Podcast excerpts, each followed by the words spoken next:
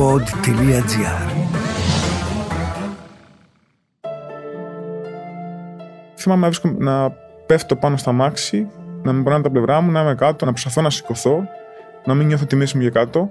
Συρνόμουν, δηλαδή, προσπαθώ να, να σηκωθώ, αλλά δεν μπορούσα, δεν καταλάβαινα τι γινόταν, ήταν όλα πολύ γρήγορα.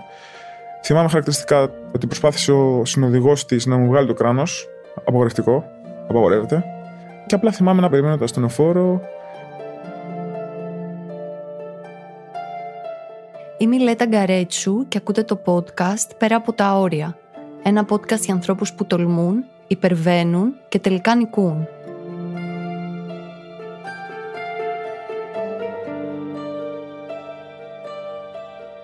Στη ζωή σου είναι δύο επιλογές. Ή θα επιλέξεις να μαραζώσεις, ή θα επιλέξεις να ξαναγεννηθείς. Ασυνέστητα, επέλεξα το να ξαναγεννηθώ. Πώς; Με θετική σκέψη, με πίστη πάρα πολύ στον εαυτό μου, το ότι όταν έχεις όλους γύρω σου να σου λένε ότι δεν θα μπορέσεις, δεν θα τα καταφέρεις, δεν θα γίνει, έπρεπε κάποιος να πιστέψει εσένα. Αυτός είσαι εσύ στον εαυτό σου. Με τρεμάμενη φωνή και αρκετή συγκίνηση, ο Λευτέρης Δήμος αφηγείται την πιο σκληρή στιγμή της ζωής του.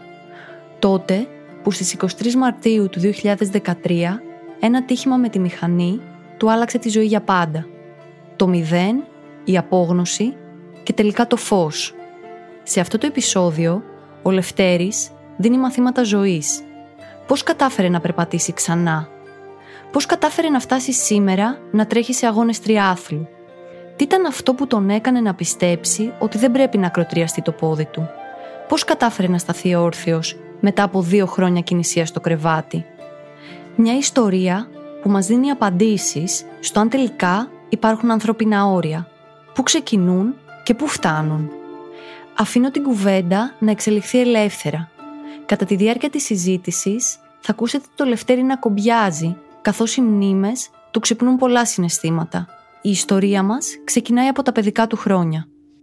Τα παιδικά μου χρόνια ήταν. Ε, ήμουν ένα παιδί που δεν ήμουν πολύ κοινωνικό. Ήμουν πάντα λίγο. Ήμουν πάντα στον αθλητισμό βασικά. Ήμουν πάντα στον αθλητισμό. Θυμάμαι πολύ μικρή ηλικία να παίζω μπάσκετ και ποδόσφαιρο, σαν παιδάκι. Είχα φίλους, αλλά δεν ήμουν ο πρόεδρος του Καπιταμελέ ή δεν ήμουν πολύ κοινωνικός στο σχολείο. Ήμουν πολύ χαμηλών τόνων γενικά. Η σχέση με τις ε, μηχανές πώς ξεκίνησε; Ο πατέρας μου είναι, ήταν και είναι μηχανικός ε, αυτοκινήτων και μοτοσυκλετών. Είχε μαγαζί από πολύ μικρά στη Μιχαλεκοπούλου.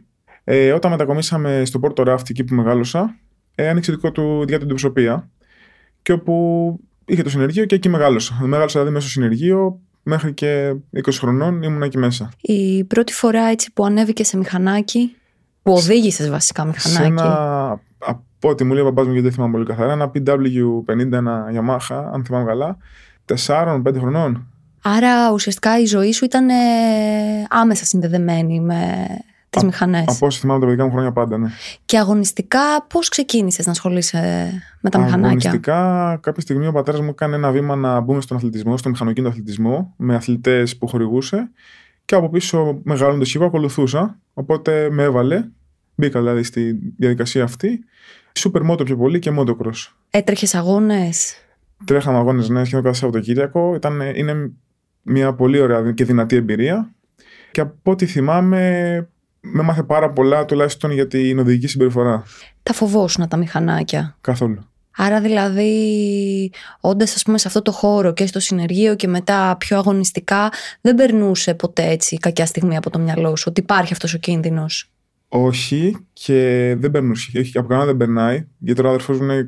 Το οποίο τα λέω, είναι 22 χρονών και είναι στην ηλικία του ότι δεν καταλαβαίνω τίποτα και ανεβαίνω σε μηχανάκι και ξέρω να κάνω τα πάντα.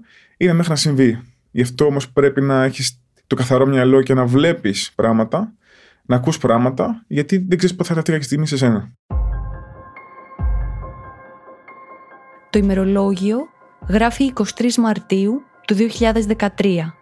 Μέσα σε κλάσματα δευτερολέπτου, η ζωή του Λευτέρη θα αλλάξει. Του ζητάω να μου περιγράψει όσα θυμάται από εκείνη τη μέρα. Στιγμές σκληρές. Εκείνη τη μέρα, λίγο πριν, γύρω στις 10-11 από ό,τι θυμάμαι, είχα αφήσει τον αδερφό μου στην προπόνηση στο μπάσκετ και χαρακτηρίζαμε χαρακτηριστικά ότι φύγαμε βιαστικά από το σπίτι και δεν φόρεσε ούτε, ούτε κράνος ούτε τίποτα που πάντα μας είχε μάθει ο πατέρας μου ότι θα ανεβαίνετε στα μηχανάκια, αλλά θα είστε τυπικοί. Οπότε τον πήρα σε μια απόσταση 2 χιλιόμετρα με ένα κοντομάνικο και τον άφησα στο γήπεδο. Και 100 μέτρα πιο κάτω, φεύγοντας, έγινε ένα τροχαίο που συνέβη σε μένα. Αλλά πόσο σημαντικό είναι και θυμάμαι δηλαδή να, να προστατεύεσαι και να προσέχεις και τα 100 μέτρα που θα πας παρακάτω. Πώς έγινε, Έγινε μια παράνομη αναστροφή από μια κυρία και με πήρε μαζί της. Τα θυμάσαι εκεί τα επόμενα θυμάμαι λεπτά; όλα. Τα θυμάμαι όλα, ναι. Πώς εξελίχθηκε; Ε, θυμάμαι να, βρίσκω- να πέφτω πάνω στα μάξι, να με πονάνε τα πλευρά μου, να είμαι κάτω, να προσπαθώ να σηκωθώ, να μην νιώθω τη μέση μου για κάτω. Συρνόμουν, δηλαδή. Προσπαθώ να, να σηκωθώ, αλλά δεν μπορούσα, δεν καταλάβανα τι γινόταν. Ήταν όλα πολύ γρήγορα. Θυμάμαι χαρακτηριστικά ότι προσπάθησε ο συνοδηγός της να μου βγάλει το κράνος. Απογορευτικό. Απαγορεύεται. Και απλά θυμάμαι να περιμένω το ασθενοφόρο. Θυμάμαι πάρα πολύ κόσμο. Γιατί και εκεί που μεγαλώσαμε το πόδι, αυτή είμαστε μια κλειστή κοινωνία. Οπότε ήρθε πάρα πολλοί κόσμος και γνωστοί που ήταν εκεί, με στηρίζανε, όλα θα βγαίνουν καλά. Θυμάμαι χαρακτηριστικά πολλά πράγματα. Και απλά θυμάμαι να μην σου έδωφε τίποτα άλλο. Λιποθύμησε. Όχι. Μέχρι και την ώρα που έφτασα στο νοσοκομείο και μου κάνανε την άρκωση, είχα αισθήσει κανονικά. Ξυπνά στο νοσοκομείο. Τι γίνεται από εκεί και πέρα; Είναι μια ιδιαίτερη ιστορία γιατί δεν εξελίχθηκαν τα πράγματα όπως έπρεπε στο νοσοκομείο. Φυσιολογικά εξελίχθηκαν απλά όταν μπήκα στην εντατική και άρχισαν να βλέπουν ε, τι συνέβη, εξαρθρώσεις, κατάγματα, αιμορραγίες. Φτάσαμε σε ένα σημείο που το αριστερό πόδι είχε εξαρθρωθεί από τη βάση του, να το πω έτσι, και είχε κόψει πολλά αγία, οπότε δεν αιματωνότανε. Και αυτό ήταν ένα, ένα πρόβλημα το οποίο οδηγούσε στον ακροτηριασμό. Ε, sorry. Sorry. Ε, με συγχωρείς. Έπρεπε να καθοριστεί λοιπόν το πόδι βάσει των γιατρών, γιατί πολύ πιθανό να πάθανε κάποια άγκρινα. Και τότε η μητέρα μου, ε, όντως ενήλικας, δεν μπορούσε να πάρει αυτή την απόφαση για μένα. Και απάντησε ότι δεν μπορώ να πάρω μια απόφαση να υπογράψω γιατί να συμμετέχω σε αυτό. Και με, με σταμάτησαν την άρκωση, με φέρανε, με επανε- επανήλθα, μου εξήγησαν τι συμβαίνει. Αφού είχαν φτιάξει όλα τα προηγούμενα, στην ουσία μου άφησαν μια κρεμότητα αυτή. Έφυξαν όλα τα υπόλοιπα αιμορραγίε που είχα, έβαλαν στη θέση του το, με συνδέσμους και με σίδερα τις υπόλοιπες αρθρώσεις και με ξύπνησαν να μου πούνε τι συμβαίνει. Όντε ζαλισμένος και μέχρι να καταλάβω τι συνέβαινε, η αλήθεια είναι ότι την άρκωση και μετά θυμάμαι να, είμαι σε, να μου κάνουν μια άρκωση και μετά να βρίσκομαι σε, ένα, σε μια εντατική μέσα. Οπότε με συνεφέρουν και μου λένε τι συμβαίνει και μου λέει ο γιατρός ότι πρέπει να γίνει αυτό και πρέπει να Ακροτηριάσουμε το ναι, και πόδι. πρέπει να συμφωνήσεις και να απορράσει. Ε, του το λέω. Μου λέει, μου λέει πρέπει να γίνει εκκροτηριασμός, δεν υπάρχουν πιθανότητες, υπάρχουν ελάχιστες πιθανότητες. Το θυμάμαι ακριβώς ελάχιστες πιθανότητες και του λέω θέλω και την τελευταία πιθανότητα. Απάντησα, απάντησα ασυναίσθητα, δηλαδή ανακλαστικά. Δεν, δεν το σκέφτηκα. Τώρα που το σκέφτομαι, δηλαδή, και μετά δεν, δεν σκέφτηκα τι επιλογές έχω. Του λέω θέλω, θέλω να, και την τελευταία πιθανότητα να το, να το προσπαθήσω. Μου εξήγησε ότι αν ε, αυτό φτάσει σε σημείο αργότερα να εξαπλωθεί η αρρώστια ή οτιδήποτε, αν δεν πετύχει, ξέρω εγώ, θα είναι πολύ χειρότερα πράγματα και μπορεί να χάσει και τη ζωή σου. Και του λέω: Θέλω και την τελευταία πιθανότητα. Είμαι 19 χρονών, έχω όλη τη ζωή μπροστά. Δεν ήθελα να μου κρατήσει το πόδι. Και τι γίνεται από εκεί και πέρα; Από εκεί και πέρα ξεκινάει ένας ένας μεγάλος αγώνας, πιο μεγάλος και από το μαραθώνιο, που μπαίνεις σε μια διαδικασία αποκατάστασης, ε, αναμονής και περιμένεις, περιμένεις να δεις πώς θα ανταποξέλει το σώμα. Έμεινα 1,5 μήνα στο νοσοκομείο. Κάποια στιγμή ζήτησα να φύγω, γιατί είχα περάσει μέσα πάρα πολύ καιρό. Τουλάχιστον μου φαίνονταν πολύς καιρός. Ήμουνα σε ένα νοσοκομείο όλη μέρα, σε ένα κρεβάτι όλη μέρα. Ερχόντουσαν φυσικά πολλοί φίλοι και οικογένεια, οπότε είχα στήριξη και την καθημερινότητα να, γε- να γεμίζει στην ουσία η μέρα μου. Κάποια στιγμή, αφού μπήκαμε σε μια ρουτίνα και δεν έβλεπα κάτι διαφορετικό να γίνεται, ούτε χρειαζόταν να είμαι στο νοσοκομείο, ζήτησα να πάω σπίτι. Με στείλανε στο σπίτι με οδηγίες, να πηγαίνω κάθε Τρίτη στα εξωτερικά ιατρία. Απλά όταν έφτασα σπίτι, το θυμάμαι χαρακτηριστικά, δεν ήξερα την κατάσταση που υπήρχε, τι γινόταν στο σπίτι δηλαδή. Είχαν πάρει οδηγίες οι γονείς μου ότι πρέπει να είμαι σε χώρο, να μου φτιάξουν ένα χώρο με ένα περικό κρεβάτι, να υπάρχει ευκολία στην κίνηση με στο σπίτι. Οπότε να πήγα σπίτι, αντίκρισα σε ένα, ένα χώρο, το σαλόνι όπως μπαίναμε, που το είχαν διαμορφώσει για μένα σαν νοσοκομείο. Με κερανάκι, χρειαζόταν ένα περικό κρεβάτι. Και η ψυχολογία μου πέσε πάρα πολύ εκεί πέρα. Γιατί εγώ έφυγα από το νοσοκομείο το ότι πάω σπίτι, υπάρχει μια εξέλιξη. Αύριο μεθαύριο θα σηκωθώ, αύριο μεθαύριο θα περπατήσω, αύριο θα επανέλθω. Και πήγα σπίτι και τα πρώτα συναισθήματα ήταν αρνητικά γιατί έβλεπα μόνιμη μια κατάσταση. Δηλαδή θα μείνω μόνιμο σε αυτή την κατάσταση. Και υπήρχε παράλληλα και το ρίσκο ότι το πόδι δεν θα μπορέσεις να το κρατήσεις. Ναι. Αυτό ήταν, ήταν το πρώτο σενάριο που πίστευαν περισσότερο, το ότι δεν θα μπορέσει να, να, να επανέλθει ο οργανισμός, δηλαδή να, να δημιουργήσει νέα αγκία, να αρχίσει να ματώνεται ξανά το πόδι και να είναι ενεργό. Πώς κατάφερες από τη μέρα που έφτασες στο σπίτι σου, που φαντάζομαι ότι είναι μια εικόνα και για τα 19 που ήσουν τρομερά σκληρή και όλη αυτή η πραγματικότητα, να μαζέψεις τα κομμάτια σου και να μην μείνεις καθυλωμένος στο κρεβάτι και να σε πάρει από κάτω. Δεν το επιλέγεις, η αλήθεια είναι. Βασικά, στη ζωή σου είναι δύο επιλογές. Ή θα επιλέξεις να μαραζώσεις, ή θα επιλέξεις να ξαναγεννηθείς. Ασυνέστητα, επέλεξα το να ξαναγεννηθώ. Πώς; Με θετική σκέψη, με πίστη πάρα πολύ στον εαυτό μου, το ότι όταν έχεις όλους γύρω σου να σου λένε ότι δεν θα μπορέσεις, δεν θα τα καταφέρεις, δεν θα γίνει, έπρεπε κάποιος να πιστέψει εσένα. Αυτός είσαι εσύ στον εαυτό σου. Πρέπει να πιστέψεις στον εαυτό σου και να πεις: Θα κάνω ό,τι χρειάζεται, ό,τι χρειάζεται για να επανέλθω. Οπότε ξεκίνησε, ξεκίνησα προσωπικά να πιστεύω το ότι θα γίνει, ξεκίνησα να δουλεύω με τον εαυτό μου. Μου λέγανε δεν θα ξαναπροπατήσεις, εγώ μέσα μου έλεγα θα ξαναπροπατήσεις. Υπήρχαν αμφισβητήσει. Την πρώτη εβδομάδα στο σπίτι θυμάμαι να κλαίω το βράδυ, χωρίς να το ξέρει κανένας. Και να αναρωτιέμαι γιατί και γιατί. Απλά πρέπει να ξεπεράσει αυτό το στάδιο όσο το δυνατόν πιο γρήγορα, να μείνεις σε αυτό λίγο, θα το περάσεις, δεν είσαι ρομπότ, έχεις συναισθήματα, καταλαβαίνεις τι σου συμβαίνει. Απλά πρέπει να φύγεις από αυτός γρήγορα και να μπεις στη διαδικασία της πράξης του. Πρέπει να κάνω κάτι. Πόσο καιρό μετά περπάτησες, Φυσιολογικά περπάτησα σχεδόν δύο χρόνια μετά. Πέρασα ένα διάστημα τρει-τέσσερι μήνες που μπήκα στο καροτσάκι. Δηλαδή, τρεις μήνες ήμουν στο κρεβάτι. Μετά άρχισα να μπαίνω στο καροτσάκι και μετά σταδιακά λίγο πατερίτσα, λίγο καροτσάκι, λίγο ξεκούραση. Τι θυμάσαι τη μέρα που έτσι λίγο πάτησες το πόδι σου κάτω και κατάλαβες ότι, Ω, παρε φίλε, εδώ λειτουργεί, κάτι γίνεται. Ναι. Αυτή η μέρα είναι, και αυτή είναι γραμμένη στη μνήμη μου χαρακτηριστική.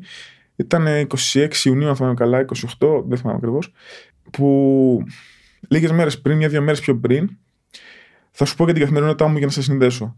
Ήμουν σε ένα κρεβάτι ένα περικό, δεν έκανα τίποτα. Όλη μέρα ξύπναγα, κοιμόμουν, δεν έκανα πολλά πράγματα. Μια μέρα λοιπόν ξυπνάω και κάθε μέρα τεντενούμαι στο κρεβάτι. Εκείνη τη μέρα ξύπνησα, τεντώθηκα και ασυναίσθητα γύρισα στα γόνατα, να κάτσω στα γόνατα. Κάτι που δεν γινότανε γιατί δεν είχα την δύναμη στη μέση, δεν μπορούσα να στηριχτεί τα πόδια μου στη μέση. Και απλά ξύπνησα μια μέρα. Βέβαια, περνάμε ένα μεγάλο κομμάτι που έκανα πράγματα. Δηλαδή, να, να, ναι, να δυναμώσω οτιδήποτε. Και απλά μια μέρα λοιπόν ξυπνάω και γυρνάω και πατάω στα γόνατά μου. Εκείνη την περίοδο είχα τη γιαγιά μου σαν δίπλα μου να με προσέχει. Με κοιτάει, αρχίζει κάτσε κάτω να φωνάζει. Δεν μπορούσε να καταλάβει τι γίνεται. Παίρνει τους γονείς μου, έρχονται σπίτι, το ξανακάνω. Τι κάνεις, κάτσε κάτω, η μέση σου, τα πόδια σου. Τέλος πάντων, παίρνουν τον γιατρό, του εξηγούν τι έχει γίνει, λέει φέρτο στα εξωτερικά γιατρία. Πάμε στα εξωτερικά γιατρία δύο μέρες μετά. Βρε καλέ μου, βρε χρυσέ μου, βρε καλέ μου, χρυσέ μου, γιατί τους τρελαίνεις, γιατί κάνεις έτσι. Ήμουν, ήμουν πάρα πολύ δραστικό στο νοσοκομείο και σαν ασθενής. Όχι κακός. Το ότι εσείς πιστεύατε ότι δεν μπορώ, εγώ πιστεύω ότι μπορώ. Οπότε θέλω να υποστηρίξω το ότι μπορώ. Και γενικά είχε μια αντίδραση ο γιατρός στο ότι άκουσε λίγο τους γονείς σου, μην τους κουράζει, μην τους τρελαίνεις, συμβιβάσουμε αυτά που σου λέμε. Του έλεγα, Είμαι έτοιμος να προπατήσω. Βρε, παιδί μου, ωραία, καλά μου, χρυσέ μου. Και εγώ είμαι έτοιμος. Μου λέει, πήγαινε για να με καθισχάσει, πήγαινε να κάνεις τις εξετάσεις που κάνεις κάθε φορά. Πήγα, έκανα ακτινογραφίες, μαγνητικές, κομματολίκε, ό,τι έπρεπε να κάνω. Περνάνε δύο-τρει ώρες, ξαναπάω πίσω. Τη βλέπει εξετάσεις, δεν το πίστευε. Τις ξαναβλέπει, δεν το πίστευε. Φωνάζει τους γιατρούς που ήταν τότε στην εντατική 7 γιατροί όλων των ειδικοτήτων. Ξαναβλέπουν τι εξετάσει, δεν το πιστεύουν. Του λέω γιατί είμαι έτοιμος. Θέλω να προβαδίσω. Μέσα μου το ένιωθα τόσο δυνατά, τόσο. Γέμιζα δύναμη μέσα μου. Ήθελα, ήθελα να, μπορώ να βγάλω φτερά να πετάξω. Ένιωθα πολύ δυνατός.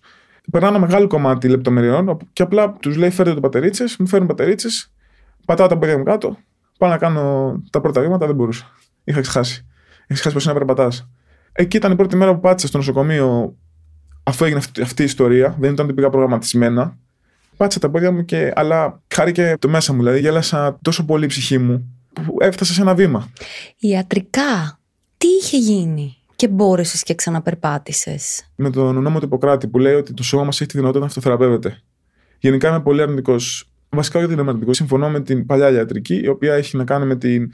με αυτό που είχε πει ο Ιπποκράτης, ότι το σώμα μας έχει τη δυνατότητα να αυτοθεραπεύεται. Πέντε κανόνες είναι. Πέντε βασικά σημεία είναι το ότι να έχεις καλή διατροφή, να έχεις θετική σκέψη, ήλιο, άθληση και νομίζω όχι άγχος. Προσπάθησα να τα τηρήσω. Το είχα διαβάσει όταν ε, είχα το τροχαίο και στο κρεβάτι καθόμουν να διάβαζα διάφορα. Και είχα και έναν άνθρωπο, ο οποίος ήταν δίπλα μου, εναλλακτικός ιατρός, που ασχοληθήκαν πάρα πολύ με το κομμάτι της διατροφής και της αποκατάστασης με εναλλακτικούς τρόπους. Βότανα, συμπληρώματα. Στην ουσία τι κάναμε, βάλαμε τον οργανισμό, τον μπουστάραμε να ξαναγεννήσει η αγκία. Κάτι το οποίο, αν κάτσει κάποιος και διαβάσει και ασχοληθεί τι μπορεί να κάνει με το σώμα του μέσω της διατροφή και της άσκησης, νομίζω θα ξαναπάρει φάρμακα. Ισχύει εν τέλει αυτό που λένε, ειδικά όταν κάτι τέτοιο συμβαίνει σε ένα νέο άτομο, ότι είναι πολύ πιο ζόρι για τους γονείς από ότι για τον ίδιο που το βιώνει. Ναι, ισχύει. Ισχύει γιατί τουλάχιστον από τους δικούς μου γονείς, οι άνθρωποι κάναν ό,τι καλύτερο μπορούσαν για να παρέχουν τα πάντα. Ο πατέρας μου, όταν του ζήτησαν να βγουν μια βόλτα με το κοροτσάκι, δανείστηκε ένα γερανάκι από μια οικοδομή που ήταν δίπλα, που, που κατεβάζουν τα, τα tools, τις παλέτες. Τώρα ο άνθρωπος έφτιαξε μια κατασκευή για να μπορέσει να με κατεβάσει από τις σκάλες, δεύτερο ρόφο, ε, με μια ζώνη που φόραγα από το γερανάκι. Θέλω να πω ότι κάναν τα πάντα. Ό,τι, ό,τι τους ζήτησα. Αλλά δεν μπορούσαν, δεν, δεν με υποστήριξαν ψυχολογικά. Τι εννοώ, το ότι εγώ τους έλεγα ότι μπορώ και μου λέγανε, ο γιατρός λέει όχι, όχι, δεν γίνεται, όχι, δεν μπορείς. Όχι έτσι, αλλά το πίστευαν. Δηλαδή πίστευαν πιο πολύ αυτό που λέει ο γιατρό παρά αυτό που νιώθω εγώ και πίστευα. Φυσιολογικό εν μέρη.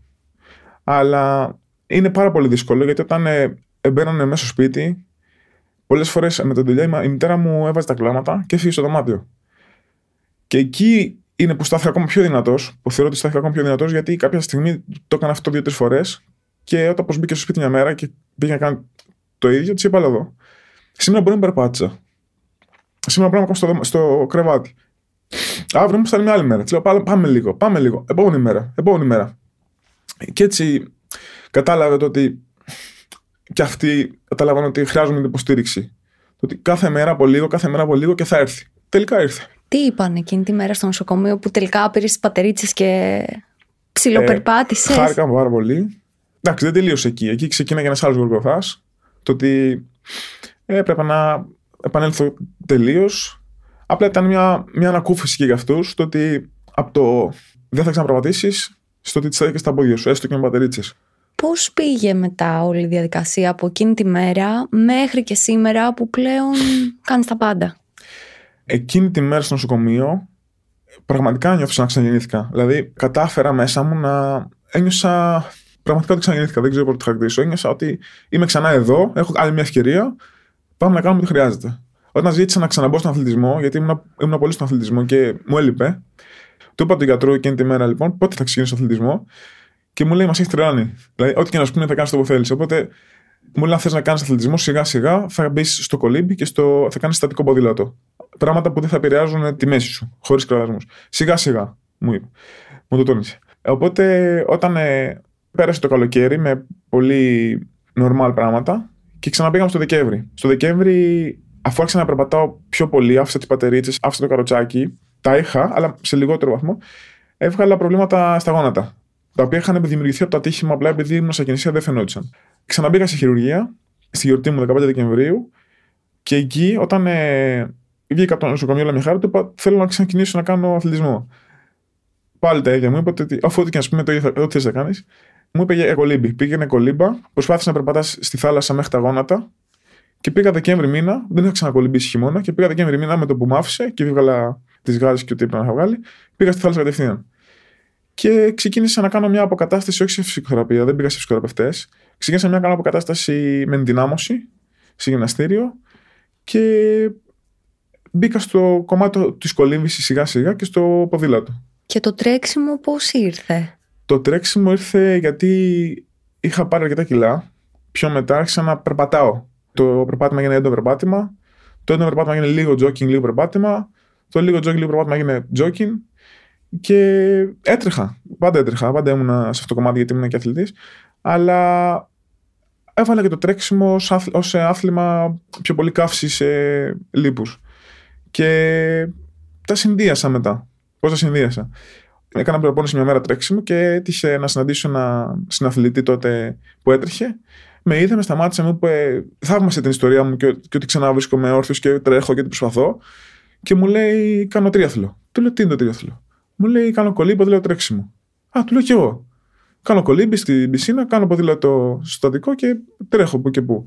Ναι, μου λέει αυτό είναι άθλημα. Είναι... Μου εξήγησε την τριαθλό ότι είναι τρία συνεχόμενα αθλήματα σε ένα. Μου είπε ότι προετοιμάζουμε για έναν αγώνα στην Πρέβεζα τότε, το 2015. Του λέω θα έρθω κι εγώ από την Πρέβεζα είμαι. Έχουμε και σπίτι, θα έρθω κι εγώ. Μου μου λέει δεν είσαι κανένα προπόνηση. Όχι, του λέω θα έρθω. Θα κάνω τώρα ένα μήνα. Τέλος πάντων, έκανα ένα μήνα 20 κάτι μέρες προετοιμασία, όσο μπορούσα να κάνω και πήγα και συμμετείχα στο πρώτο μου sprint διάθλο, στο πρώτο άκτια τρίαθλο τότε, Πρέβεζα. Πόσα Ironman έχεις τερματίσει, Έξι συνολικά.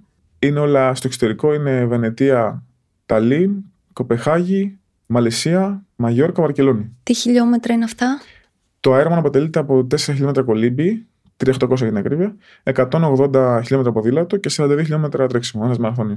Και τώρα το Σαββατοκύριακο προετοιμάζεσαι νομίζω για έναν ακόμα αγώνα. Ναι, αυτό το Σαββατοκύριακο είναι το Ironman της Βουλιαγμένης.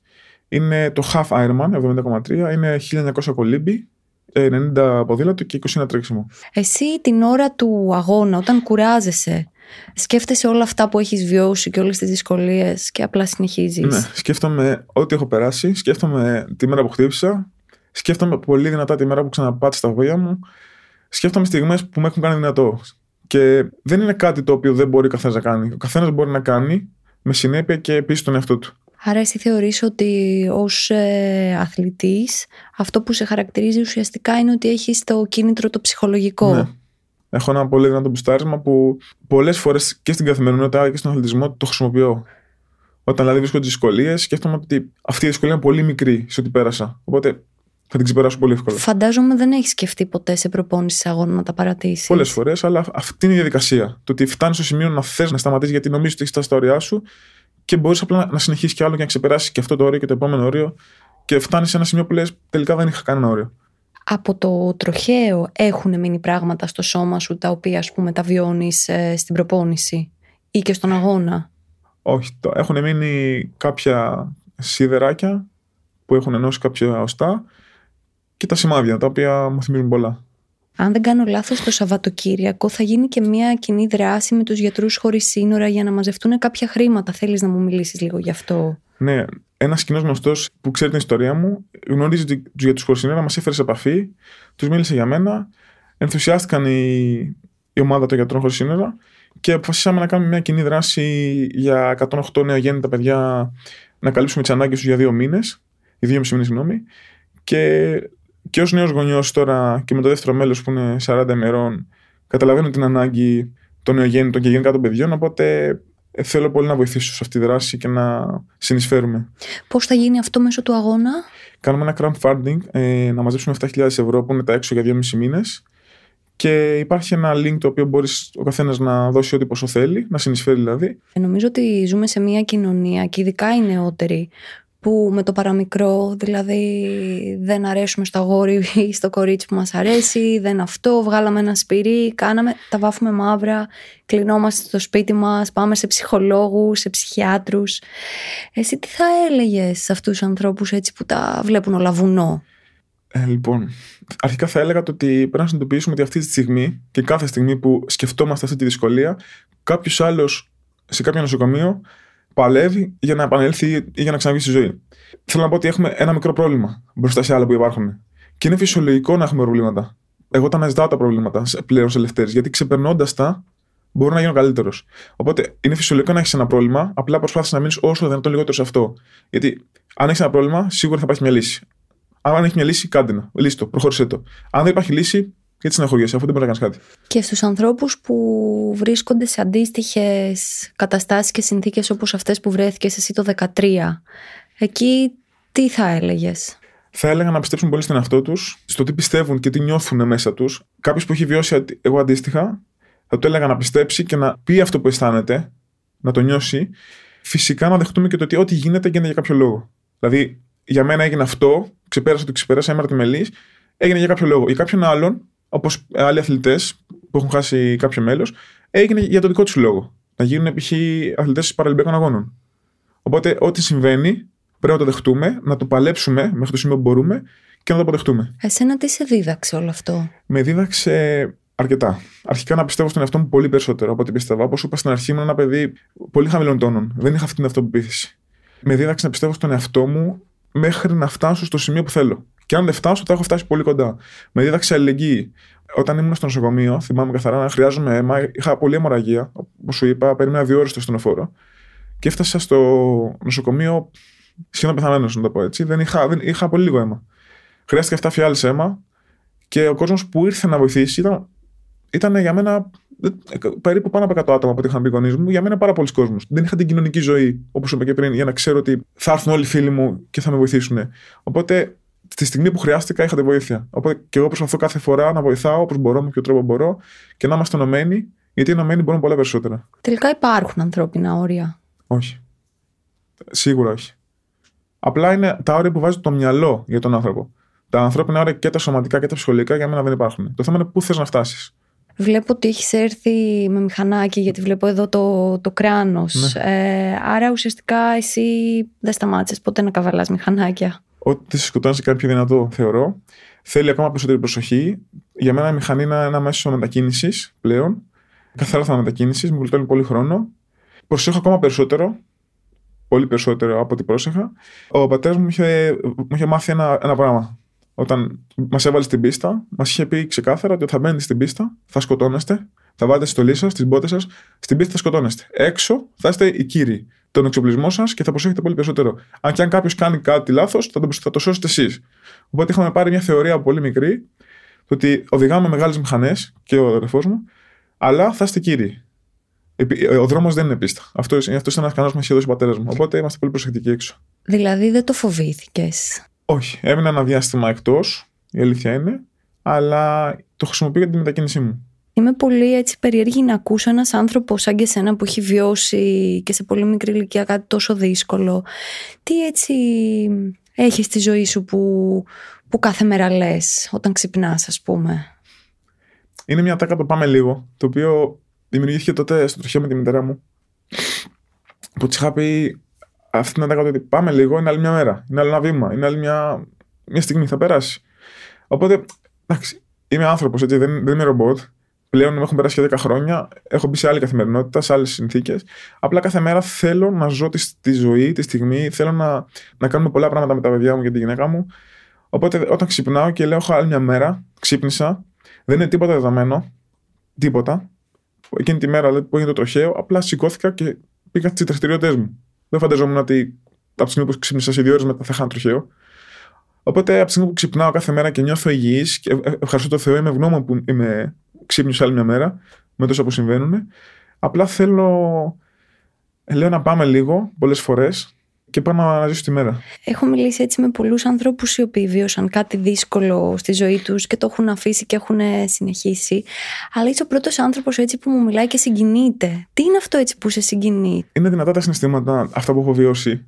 Μου θυμίζουν πολλά πράγματα. Ακόμα, έχω περάσει 10 χρόνια. Ακόμα θυμάμαι στιγμές, σκηνές, λόγια που είναι δυνατά. Προσπαθώ να το κρατάω ζωντανό όλο αυτό. Γιατί μου δίνει πολύ δύναμη.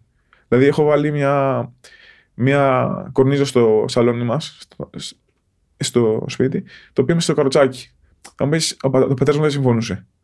Έχει περάσει, ξέρω εγώ, πεταξέ το και τέτοια. Εμένα αυτό μου δίνει πολύ δύναμη για να συνεχίζω. Όχι για να με, για να με κρατάει το παρελθόν. δεν είναι για να, για να το κοιτάμε και να λέμε τι ώρα που ήταν ή, ή πόσο άσχημα ήταν. Το κρατάω για να θυμάμαι τι πέρασα και να μπορώ να γίνομαι καλύτερος στο μέλλον. Οπότε είναι πολύ δυνατά συναισθήματα που τα θυμάμαι και μου έρχονται Γι' αυτό και συγκινούμε ακόμα. Θέλω να σε ευχαριστήσω πάρα πολύ. Εγώ ευχαριστώ για τη φιλοξενία.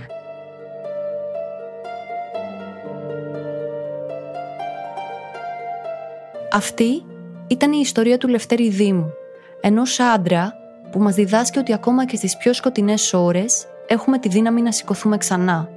Ακούσατε το πέρα από τα όρια, μια παραγωγή του pod.gr.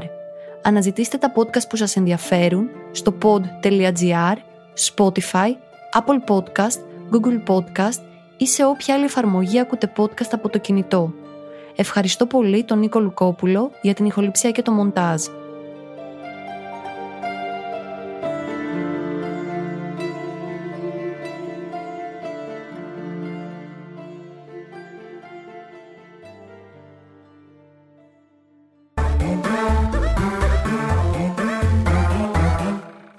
pod.gr. Το καλό να ακούγεται.